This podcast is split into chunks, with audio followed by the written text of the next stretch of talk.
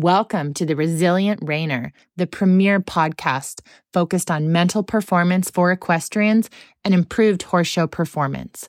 Whether you're a rookie reiner or a seasoned competitor, this show is for riders who want to take their skills to the next level and achieve their full potential in the show ring.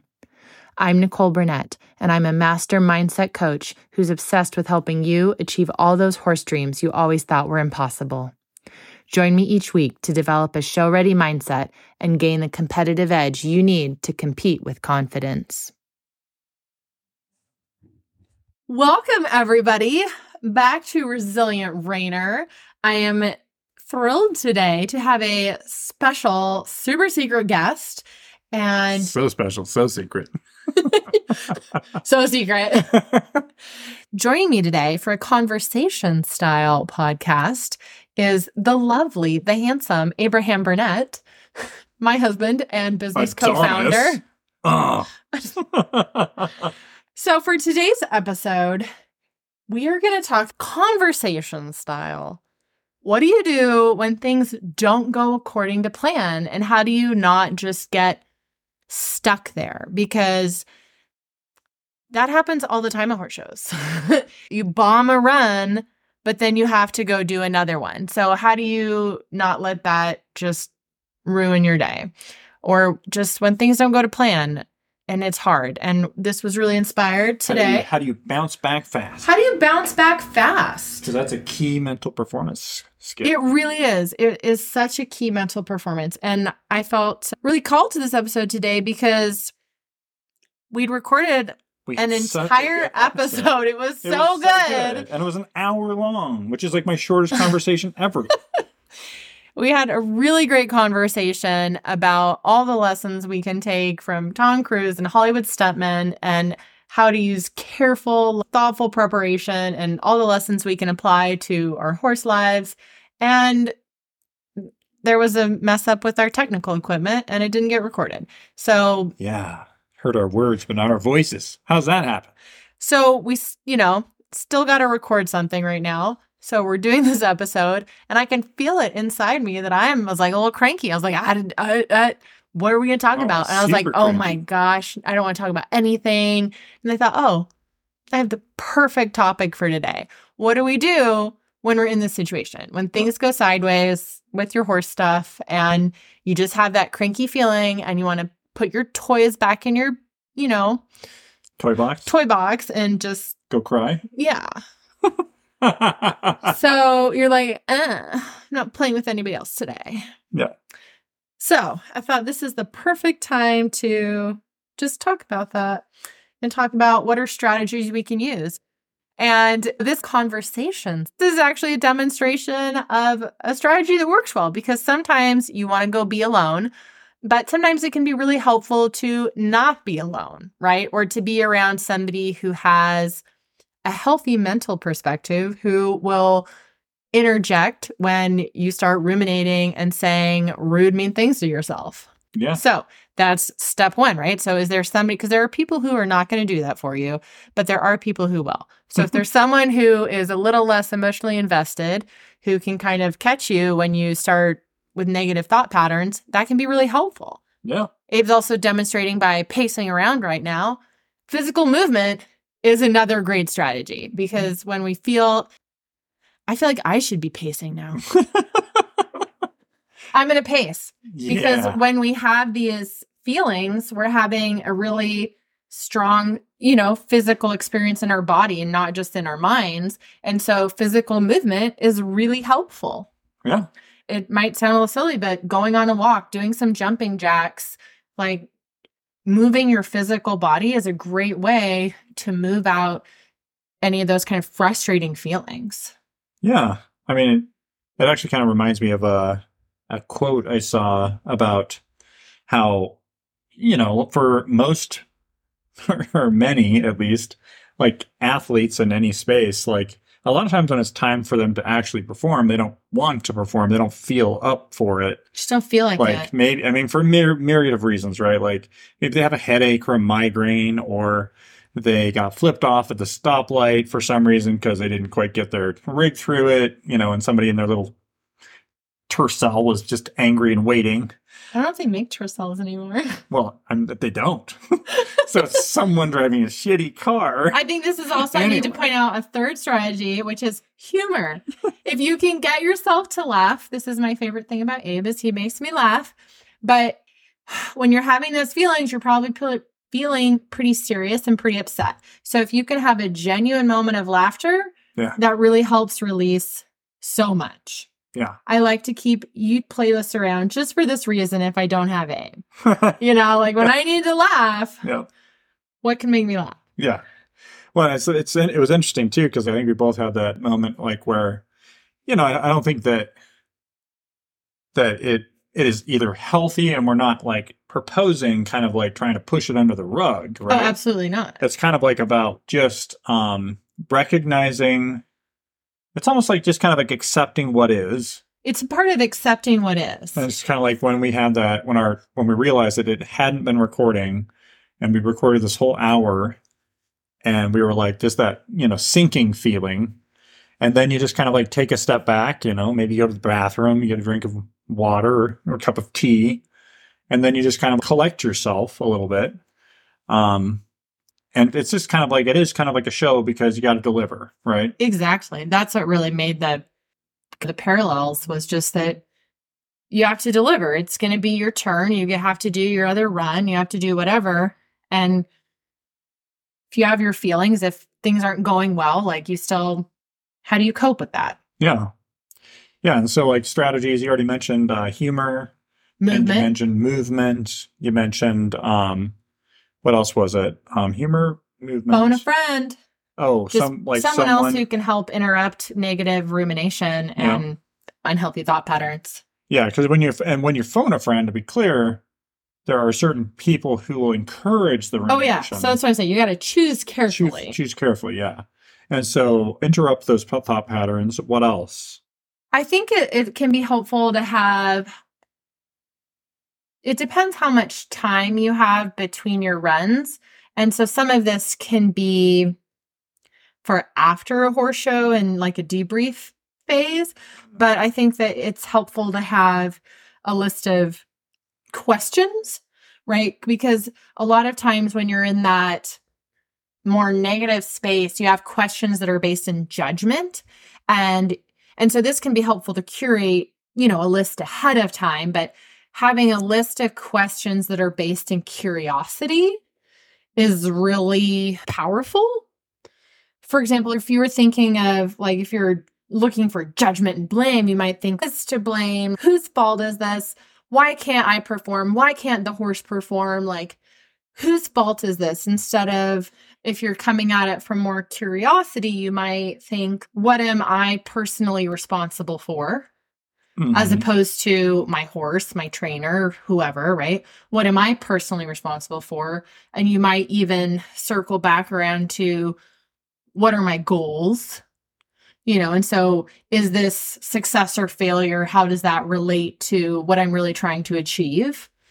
Um, so I hear you saying basically that advocating for like a debrief oh, after absolutely. the show where but but even more than a debrief like a like a formal, a specific kind of debrief because you're not looking to you more know like an analytical debrief.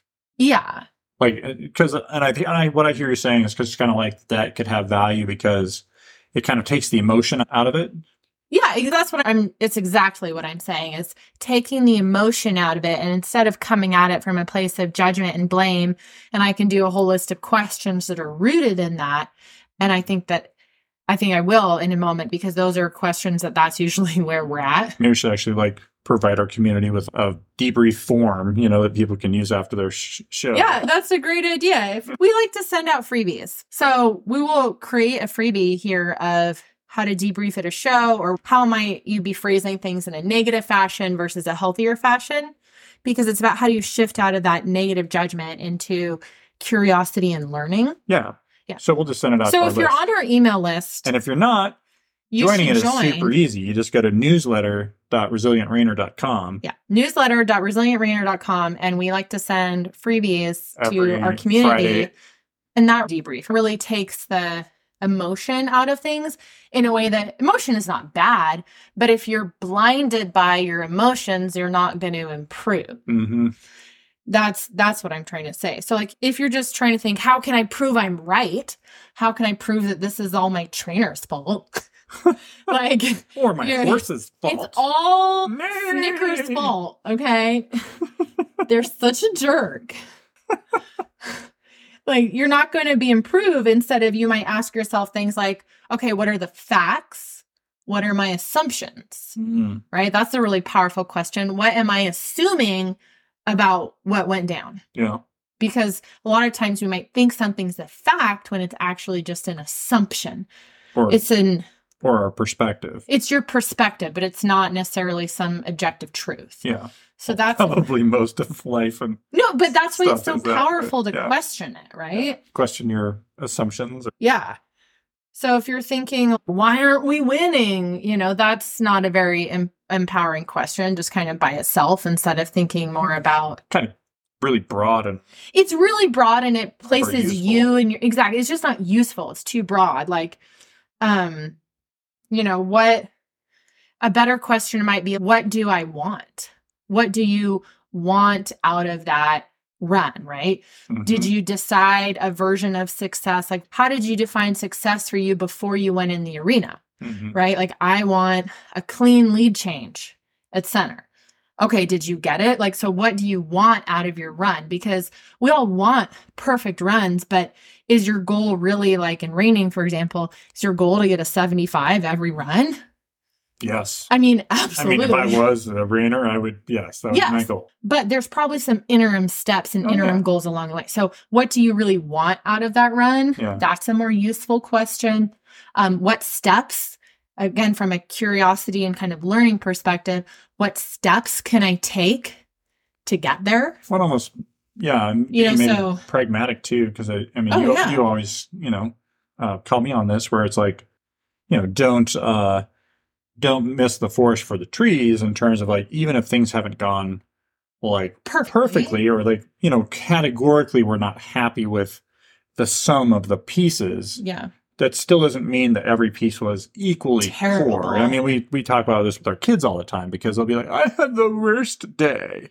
Even in the worst day, that's probably, I'm But not saying it's there's not possible, but phenomena. usually there's exactly, there's a recency phenomenon and there's probably something that was good. Yeah. So, So- like recency phenomena just means that you tend to focus most on what most recently happened. Like the closer it is in time to the present moment, the more you are. The more weight you place The more upon weight that you- yeah.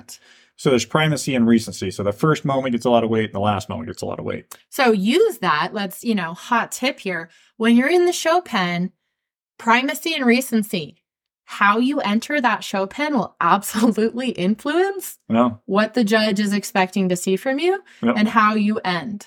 So, Yeah, it's a good point. so use that Yeah. psychological life hack. So that's an extra. That's a bonus it's not even something that's directly like Yeah, not even Yeah. we're talking about, but no, but that's gravy. I couldn't leave that and not mention No, it. we're just giving out gravy here. It's awesome. yeah, But you know, it's the whole idea that you, even when you're not happy with the whole, was there anything that you went give yourself well? this emotionless, Yeah. kind of pragmatic, just kind of dried out, Let's just be neutral and debrief, evaluate. neutral. Yeah, just non-judgmental. It's almost like a almost a meditative state. Yeah. Right, like where you're just non-judge without judgment as much as you can, just looking at what happened. Yep. But biasing toward like what did you like because you only change when you feel good, right? Yes, absolutely. We're talking about just getting in a a very neutral emotional state to evaluate what happened Mhm. and make sure that you don't gloss over anything positive that you may have achieved, Oh, that's what it even though some pieces may have just been terrible. Well, yeah, the irony is just that we all we tend to as humans focus on the negative. Because you might have totally like trotted out of your rollback and then you will completely disregard the fact that your lead changes that you've been working on that they were clean and beautiful and right on center. Yeah. And so the key is just that if you're focusing on what you did well and sucking the negative emotion out of things, Yeah. then you will get more of that in subsequent shows, runs. Yeah. Yeah, so on and so forth. All right. So I think that's a really valuable tip. And if you finished a run and you have time before another run the next day, there might even be value in doing it before your next run mm-hmm. and definitely after a show. What about, however, let's say you don't always have time for that. So we talked about Oh yeah. three good tips for when you have shorter time. Are there, what else can people do? So that's because definitely that's one if you have a little bit more time. So are there any other strategies that You ever- people, Do you have back to back runs? well, it depends. Like, so if you have, it depends what kind of horse show you're doing. Because if you're doing a reining show, unless you have different horses, probably not. Okay. You probably have time in between. You know, Well, I'm just curious how much two. time. Okay. I don't know. I'm going to guess an hour or two. Because that probably shifts Um, or shapes something. If you're at like an AQHA show or a ranch versatility show, you might have classes back to back because you might go from, you know, ranch pleasure to ranch riding like immediately. Okay. So it might be a lot quicker. Like right away? Seriously? Well, I mean, what if you were first? Oh my gosh. Okay. Right? What if you bombed the rail class and then you're first out for the pattern? Okay. So people are going to need strategies that they can do in an hour or two, as well as strategies that they can do in like 30 Yeah. seconds. Okay, well, I'm going to throw out one of my favorites because Okay. we can't not talk about box breathing. Oh, yeah. Oh yeah, I mean, you, I mean, Oh, God. just not I mean, that's how she lives. It's like all box breathing. you know, in bed at And night. so There's no snoring. It's box breathing. it's amazing because the cool thing about box breathing is that you can literally do four rounds in one minute. I like you're always going to have one minute. You know, like Yeah. I would just be like, wait, I need one minute. Okay, give me- timer, Give timer, me go. a minute, okay? be a diva. Give me a minute here. one minute, time Just me. a minute. But box breathing is great because that's something that if you have a really quick turnaround, or if you're just like, ah, I, I, crazy. Yeah, that's what the seal Um, is, right? Yeah. Yeah. And so this is, it is used by Navy SEALs. Because apparently even Navy SEALs get Even, nervous. can you imagine Navy SEALs, you know, job's a little stressful. so the idea of box breathing is that imagine a box. Very simple. And so as you imagine a box, you breathe in for a count of four. That's the first side of the box. The second side of the box, you pause and hold that breath for a four. Then the third side of the box, you exhale for a count of four. And then the final fourth side of the box, you pause for a count of four before repeating. Hmm. So if you do four rounds of that, that's a minute. It's really transformational. Yeah. And when, oh, go ahead. No, it just reminded me of like um sometimes like when I do any kind of breathing, I'll couple that with like visualization.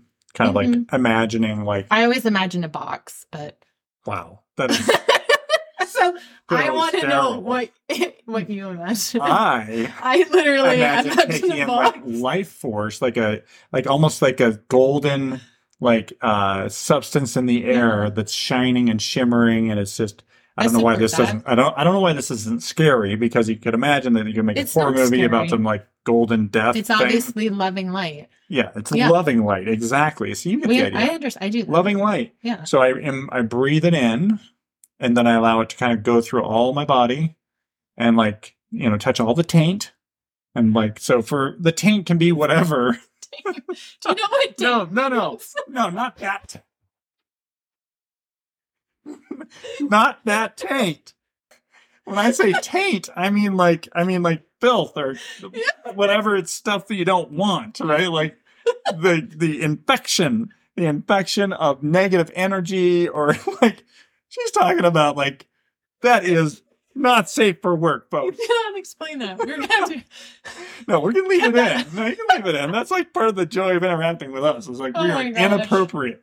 Okay, so I just can't. I like- was saying taint like the things that you don't, you know, like um how what's a synonym for for taint? that isn't like where Nicole's dirty mind went.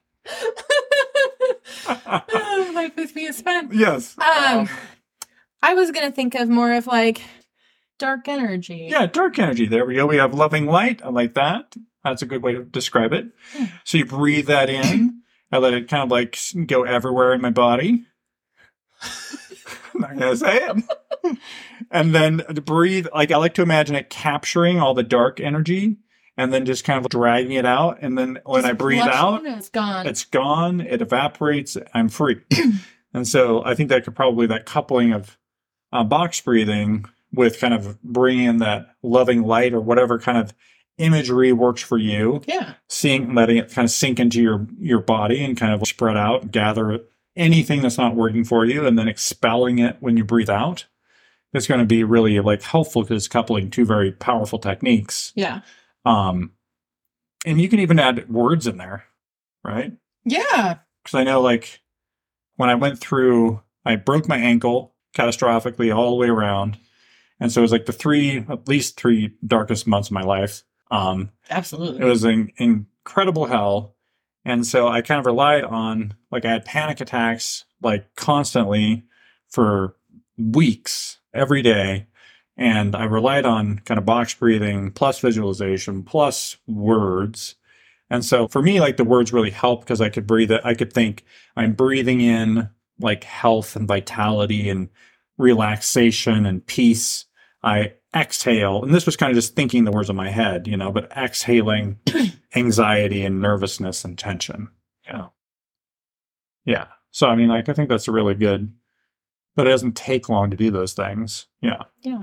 which is why it's so powerful and just one of my favorite techniques because when you're feeling that sense of frustration and overwhelm and you just you're kind of thinking why bother Yeah. like you need something that is the tiniest micro habit to Yeah. help get you out of it Well, it kind of, it's actually so true because it reminds me about what they say about depression.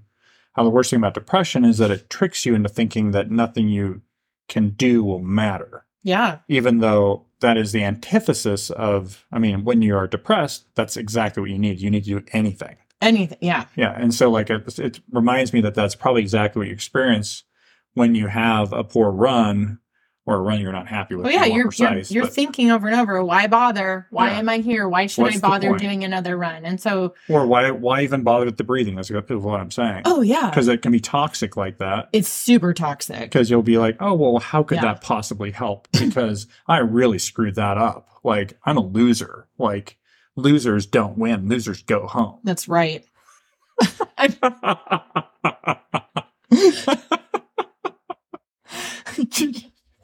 okay, cool. So instead of giving into that yeah, thinking, exactly. you can counter it with you would think like what's possible. Yeah, or just know, like just give it like, or maybe it's even like useful to be like, well, don't even sign yourself up for the whole minute. Yeah, do one box. Just be like, I'm going to do one box because your brain is probably be like, fine, it's not going I'll to help. do one but box. one, okay, whatever, dude.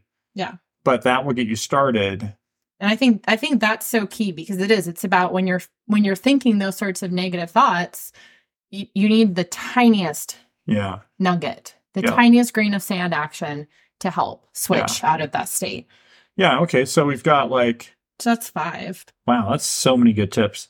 And so like we um so that's like good if they don't have very much time. If they have an hour or two, I could see that actually could be good in some ways, but actually maybe even bad in others because it might actually like Well, if I mean, if you have an hour or two, do you, should you go Well, and saddle your horse? but it might give you not? rumin- more Should you- time, exactly, right? Like should you- so Maybe you should start ruminating. how do you kind of like, you know, discharge all this stuff?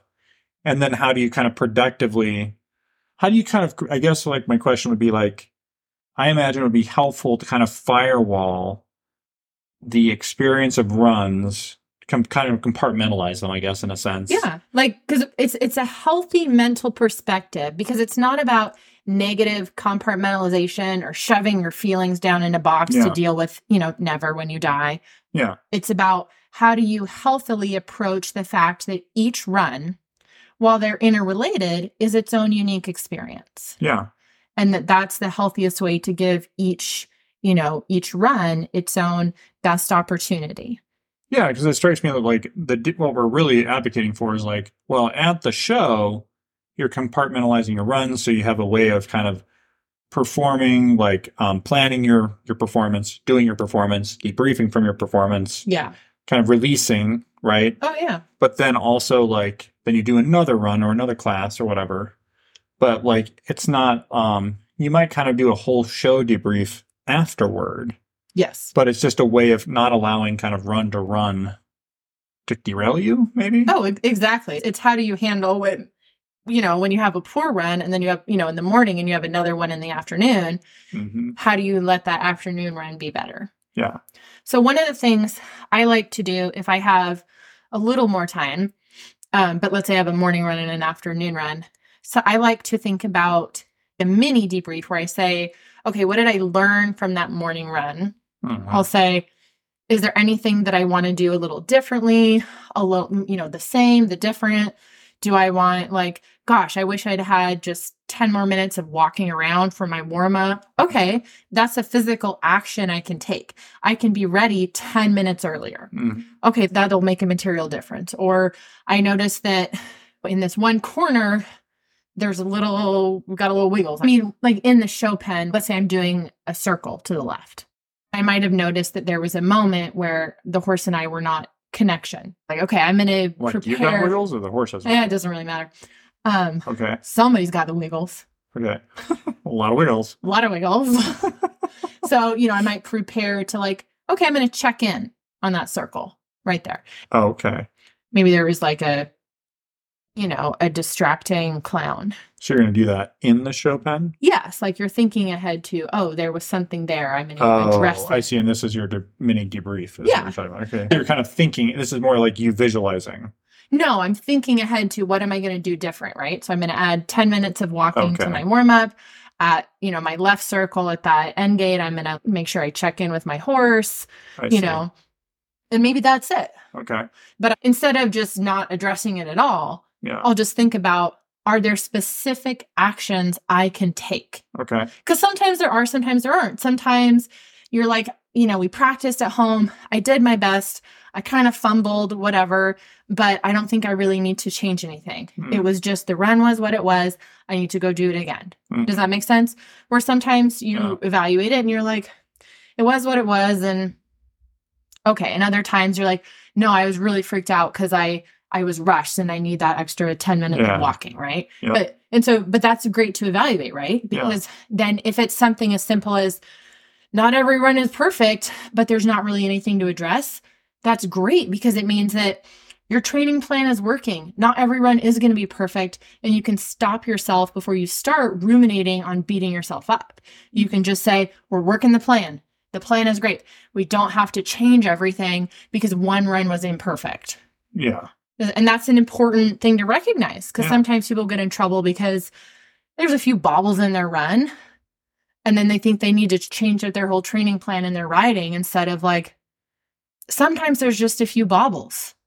Well, so it's just interesting, like, because like our core or the premise of this episode is like what to do when things don't go well. Because some of what I'm saying, wrong. like with those questions, you're asking yourself, did I mess up because I made a mistake? Yeah. Did I mess up because of something that I did and that I should do something different? Yeah. Or did it just go imperfectly, but there's nothing that I would do differently? Yeah. It reminds me of questions we ask ourselves when we talk about imposter syndrome, Sure. Yeah. you know, and so it's just asking those important questions so you can just shut down negative thinking Yeah. Well, it just and put to, yourself in an empowered spot. Well, yeah, and it, well, I guess like what I was just what what you made me think about was just that how people kind of show up to shows, and it's like they're still practicing at the show, Yeah. and it kind of reminds me of like I used to hate it as a kid, but my dad used to say like when the time to perform has come, the time to prepare is past, Yeah. and, and I found that to be true like in classical music, like where the time to to be practicing is not the recital, like wherever you're at at that point, You got what you got. you got what you got and that's what you roll with and so kind of like treat and so like for, as a non-horsey husband on the periphery of these things it always feels like um I, I just am always amazed when i see people that kind of seem to show up the show and they're still trying to squeeze in some extra practice. they're still cramming because it reminds me of us No, it, it college, is. It's like trying to cram before the test. yeah and we know like i mean separately in that domain we know studies show that cramming doesn't work That's why nobody wants to read those studies. Okay. Stop ruining people's worldview with your facts. yeah. Okay. But it just strikes me that that's partly like maybe like why people um people like kind of they're of two minds when they go to a show yeah. where they they go there and they're like practicing instead of approaching it like it's a test, right? Like, oh, this is a test or quiz that tells me where I'm at, right? Like. And it's it doesn't have Or you're accepting that, you know, maybe your horse is going to get to a plus half spin, Yeah. but right now your spin's a zero. So yeah, score a zero and keep riding your run instead of, you well, know, yeah. So it's likening it likening it to things that I'm familiar with in college when we would study for you know say math, right? Like there would be things there would be topics that I knew we weren't as strong in or I wasn't as strong in, yeah. and I'd have to go into the test or you know the parallel being the show knowing that I was just wasn't quite there yet. Yep. You know, that maneuver is not quite there. Yeah, and so it still is an opportunity to kind of like where you get a quiz or you get a test and you see your results and it's kind of like, well, Okay. yep, my I'm still I'm, I'm weak where I thought I was weak. Oh, you know, I'm actually weaker in this area than I thought I was, and that's the, the benefit of that Yeah. kind of emotionless kind of debrief. Yeah. Um, but it also seems to me like too, like, what are your thoughts about like how people spend their time between, um, in terms of like minimizing the chance that things go poorly, or in terms of like how they can kind of, I don't know how to put this because I don't want to kind of like get out of scope for the for our topic here, but like it seems that you know, people at shows kind of like it's kind of a vacation. It's kind of like the KOA campground, right? Like maybe I'll go to the pool. Maybe I'll get something to eat. Maybe I'll get something to drink. I don't know. Just however I, I feel like I'm hanging out. Um, and it just feels like part of, I don't know, like when you think about the difference between a lot of horse shows, maybe especially at the regional level. I said, you know, I haven't, I'm not familiar with the bigger ones. So I haven't been to any of those. Um, but I'm just wondering if, it's it would minimize the chance of kind of like or would help bounce back faster if you had like a routine between your I don't know. I guess I'm I just curious your thoughts for like what you can how flexible you can be and how Mhm. regimented you need to be in terms of like both protecting your success and minima and like bouncing back faster. So, what does that have to do with going to the pool? I'm, I'm not understanding the question. Okay, so one thing is that probably not a pool on site, and so it's more of a metaphor for my perception of peop- of horse shows is that they're very haphazard for a lot of the contestants in terms of like I don't know to what degree that is the case at like the top levels of competition, Mhm. like level four or the pros like Matt Mills and Pawnee, like to what degree they are regimented between their like leading up to their their their shows So you're talking about, like- between runs, you know. Okay. Well, I can just tell you kind of some of what I do because so some people hang around the showgrounds a lot more. I love to take a break because I find that to be good for me mentally. Mhm. So if I'm done in the morning and I don't go again to the afternoon, I personally like to leave the showgrounds. Yeah. Um, maybe I do go to the pool. Maybe I go get coffee. Maybe I just go like sit in the hotel room. But Hmm. I I like that mental break Yeah. that's helpful for me as a decompression. Um, some people like to hang around the showgrounds, Mm. but I think just whatever works for you, because I found it way more stressful for me when I was just on the grounds all the Mm. time. So there's that. The other thing is that I think it's really helpful to coming back to curiosity, be curious about your pre-run routine Yeah. and and kind of dialing it in because I think that a lot of people can be really haphazard about that Mhm. instead of adopting the freedom to experiment the and the freedom to adjust and change Yeah. and so they're you know so figuring out okay how long is it going to take you to get ready Yeah. and and i'll use this example of at home i found it really helpful when it came to housework to literally time myself how long it took to do certain tasks Yeah. because i would make it up in my mind that it was going to take forever to mm-hmm. clean up after dinner was going to take forever to sweep the floor and It so does. I mean, so I wouldn't do it. And then nobody would do it, and then we'd have a dirty floor. And Yep. so one day, busted out the timer. she did. And- she's not fooling. I was like, we're gonna sweep the floor and time it. And we were in a smaller house then, but it took two minutes. Yep. And I, I felt a little sheepish, honestly, because I was like, okay. But that was massive for me to have the the actual knowledge of I can sweep this floor, it will take two minutes. So I'm pretty sure it takes longer now. We need to retime it. Calling ourselves out. Yeah. But that that changed a lot for me, knowing how long it took. Yeah. And so I think for horse shows, there can be a similar sort of thing. How long does it take you to saddle your horse? How long does it take to put on your wraps? hmm How long does it take to, you know, to just get ready? Yeah. Just trying And to setting so- yourself up for success. Exactly, because then you know, and then you can try it, and then you can experiment with different warm ups and talk to your trainer or not. But a lot of them seem pretty chill about what you know people do. Mm. Um, but you know, do you like? Because there are a lot of people who are like, ten minutes, I hop on, I go, boom, we're done. Like that's it. And then there are other people who are like, well, I like to walk around for ten minutes and just kind of settle my horse slash settle their own nerves and then they Yeah. do you know another 10 minutes of trotting or whatever. But figuring out do you need a longer warm up a shorter warm up it varies by horse it Mhm. varies by person and it's really empowering to give yourself the freedom to try different things. Try warming up way early. Try warming up with almost nothing. How does it feel? And then also the other thing that can happen is does it take you more or less time to get ready at a horse show versus when you're at home? Yeah. Because sometimes when you're at home, we might dilly dally and be braiding their manes and telling them how beautiful they are and just talking to somebody in the aisle. And so maybe it takes longer. And then when you're at the show, you're really focused and you've got to get there. And so it's quick. Or it might be the opposite. Maybe in your day to day life, you don't have a lot of time. You're in and out. It's bing, bang, boom. And then when you go to the horse show, you're like, oh gosh, I want to make sure all the shavings are out of your tail and I got to give you extra shine spray. And it takes you longer. yeah. But all of these things can really, it just helps to figure out what are your specifics. So then you can figure out, okay, if, you know, each run, if I give four minutes a run, I'm going to go at approximately this time. So then I can get ready at this time and just play with it. yeah. I can see that being really helpful. Yeah. I could see like too, like, um, and we've talked about this before. Like, I'm just wondering, we, I don't know if we've come up with like any good answers, but like the warm up pens can be kind of a zoo.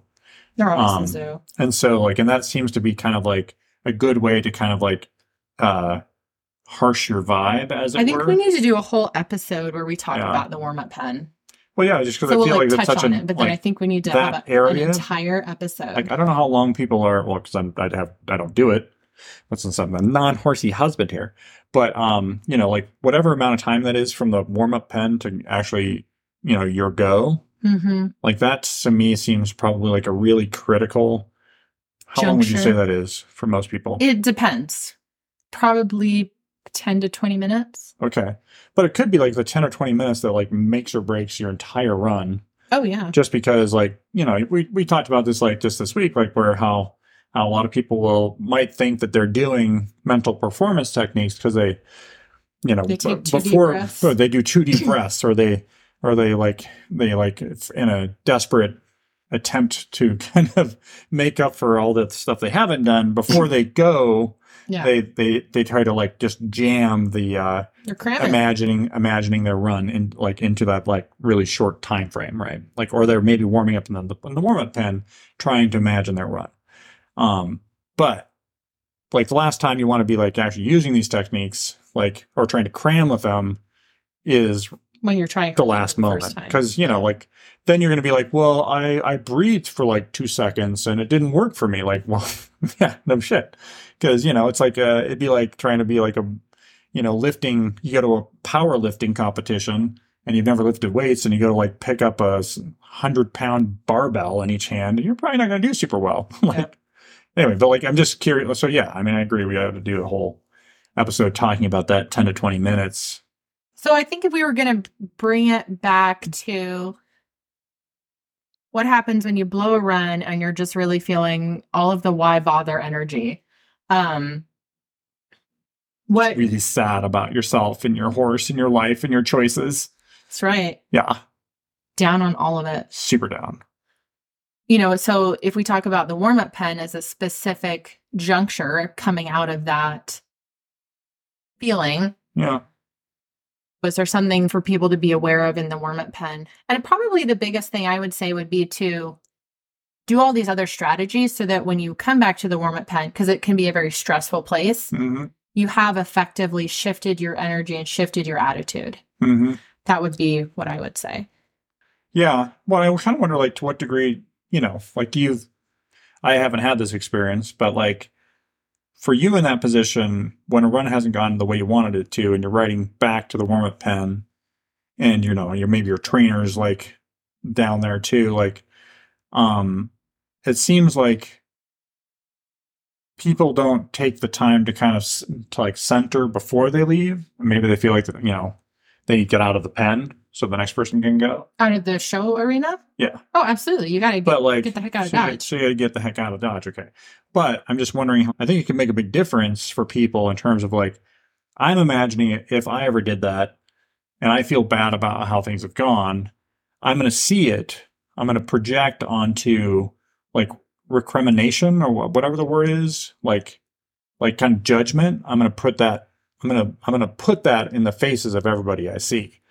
And they're like, I'm going to see my trainer looking at me and maybe, maybe he doesn't, he's not having any judgment of, of his own, but maybe mm-hmm. I'm imagining it because of how I feel. Right. Like, or I'm imagining Okay. like the subtle things like, oh, he really thinks I just really flubbed it. Oh, oh man, he's probably embarrassed I'm his client. I mean, I'm just imagining that that would be my feelings. Or if I go out in the warm up pen, I'm going to interpret any random glance from anybody as being like, Pity, pit, what pity or scorn. or scorn or like, ha ha ha, yes, my time has come. Can walk on your grave. Win. Victory is mine. Um, anyway, so I'm just kind of curious, like, there might be some kind of like, to your point, there might be some things that people could do. Um, because I don't think it's a good idea to probably like stare at the ground. Like, I actually remember reading about this, like, in terms of like, um, a lot of people who are depressed, like, they stare at the ground when they walk. They walk with their eyes downcast and they actually found that if you can get your get people to raise their their eyes and just look at the horizon and like eyes up like that actually materially impacts like their emotional state So I hear you advocating for biohacking and when you flub it, walk out with your head held high and, you know, staring straight ahead. yeah Yeah. Don't Probably. stare at the dirt. yeah definitely don't stare, stare at the dirt don't be staring at your horse's mane yeah don't be looking down don't be like slouching you know Yeah. probably like you know um what's the phrase like accept your accept it with dignity Dignity would be the yeah Yeah. yeah I think we're probably torn on is is the cowboy way to accept it with dignity or is it to suffer your shame? Well i think you've kind of called out like that there's a dichotomy between like there is a dichotomy. where like um, there's like uh there's kind of a lack of clarity in the community about like which kind of cowboy is the ideal right well, it kind of varies by the day and the yeah and by the person and right Absolutely. because there's like you've pointed out that actually like in a lot of ways there is a very strong traditional cowboy that is you could argue like very mentally performancey coachy right like oh, it's just very mentally attuned and resilient. yeah, Yeah. like where they're not like the hard drinking like uh kind of like rough and rowdy kind of like uh fall in their fall on their face guns blazing type approach to a success but like Yeah. I don't know, like, uh, but just that they're kind of more of a kind of a quiet cowboy, right? Like, where they are maybe somewhat, you might even describe it as stoic, right? Yeah. Where they're kind of like, they have a filter, they have a command center, like as Yeah. the Stoics called it, like that, where they saw it as their kind of sacred duty to observe their emotions in a dispassionate, kind of non judgmental way and decide that's only which fair to the horse. which ones were allowed to kind of like impact them, right? And so I, I don't know. Like I think stoicism is probably something we'll have to do another episode about because I think there is some there's some problems with it because that can be kind of equivalent to just shoving your emotions under the carpet. You know? Well, I think we'll we'll have to unpack that in another. yeah, that's right. Okay. So, let's, okay, so if we rewind to like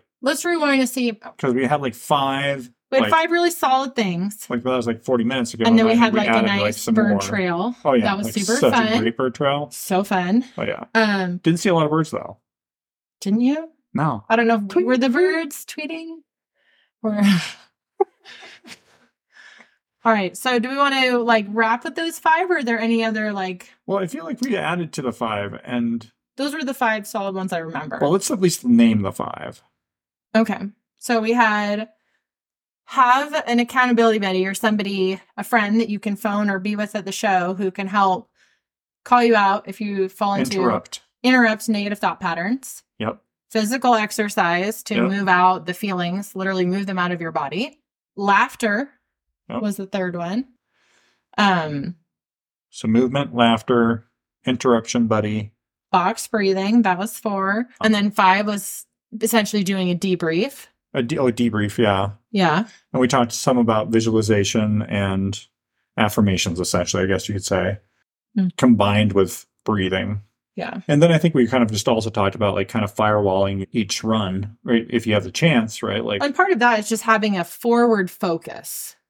Yeah. So it's actually it's You interesting know? you put it that way because that's very much like a a horse kind of like there's kind of fundamental Oh, yeah. horse principle. You always need like you're trying to be impulsion in your horse. You always more forward. Right. If you have any problems in your training, it's always more forward, more forward. Yeah. Don't get stuck. Just more Yeah. forward. And so like I think that that's an interesting call out because Yeah. it suggests that that is a good thing to tell yourself mentality. Just be forward, right? Yeah. Yeah. That that run is is done. Yep.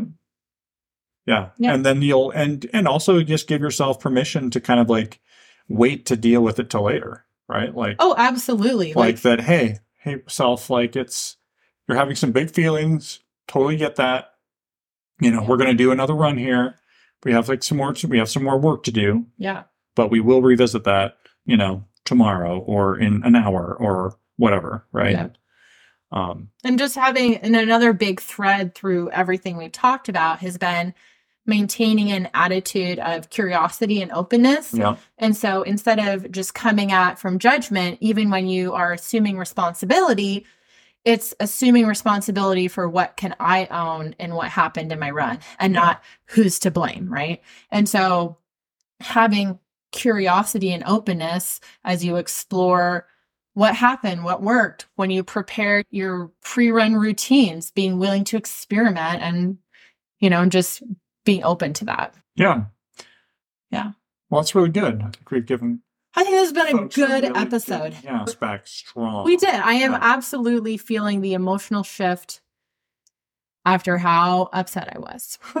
Well, So- good job. high five. Yeah. Yeah. So I think that's awesome. And don't forget newsletter.resilientreiner.com. You sign up for the newsletter, we're going to send out that fun freebie about doing a debrief and how to look at things in healthier ways. Yeah. So look for that in your inbox. be awesome.